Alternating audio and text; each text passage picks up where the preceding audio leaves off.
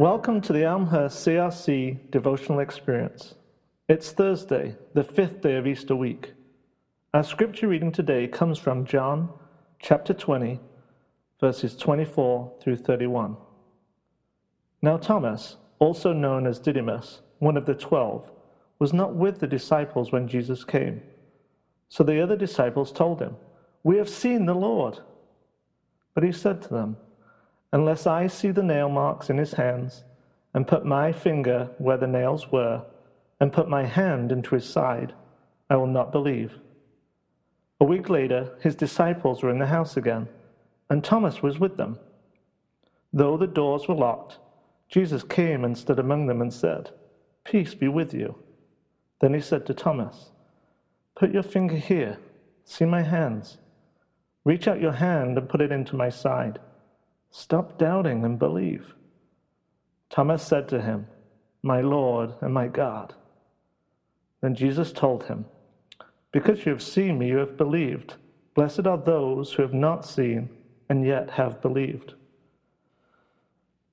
Do you ever have doubts about what people are telling you? Perhaps the story that they are sharing is just too hard to believe. Perhaps you did catch a fish, but it wasn't that big. So what do we do with that doubt? Well, if you're like me, you ask further questions to try and establish the truth, or you ask for some evidence. You want proof. And as you receive the answers you're looking for and proof to your story, you start to see that something that was initially unbelievable becomes believable. I don't think it was so different for Thomas here in this story. To think that Jesus had risen from the dead is understandably difficult to believe. I think so often he's given a bad rap for his doubt. In fact, he's known as Doubting Thomas. And with that name often comes a negative connotation. If you were Thomas in this story, how would you have reacted to the disciples telling you that they had seen the risen Lord? Could it be possible that Thomas wanted to see for himself so that his faith could be his experience and not the experience of the other disciples? As the disciples had seen the light, he wanted to see it also. And in doing so, I believe he is shining a light for us to use as an example, as a way of our faith to grow, to not be afraid of our doubts, but then pursue them and go find the answers.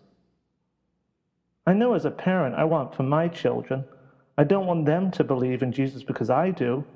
I want them to know him for themselves. I want them to experience his wonderful gift of life that he offers. When Thomas encounters Jesus for himself, Jesus does not bring condemnation, but answers his doubts precisely. In touching the wounds of Jesus, Thomas is able to confess who is standing before him by saying, "My Lord and my God." May that be our experience as we encounter the living, risen Lord. May his light shine. May you be encouraged that any doubts about our faith, if we are willing to bring them into the light, can be met in Jesus. Now find a dark or dim place nearby. Bring along 5 sources of light for the 5th day of our experience. And as you turn on each light, perhaps share a doubt that you have or a concern that is on your mind. If you're doing this as a family, have everyone share a doubt and then turn on a light after each one. When all the lights are on, speak these words: "Out of the darkness of the tomb, the light is shining.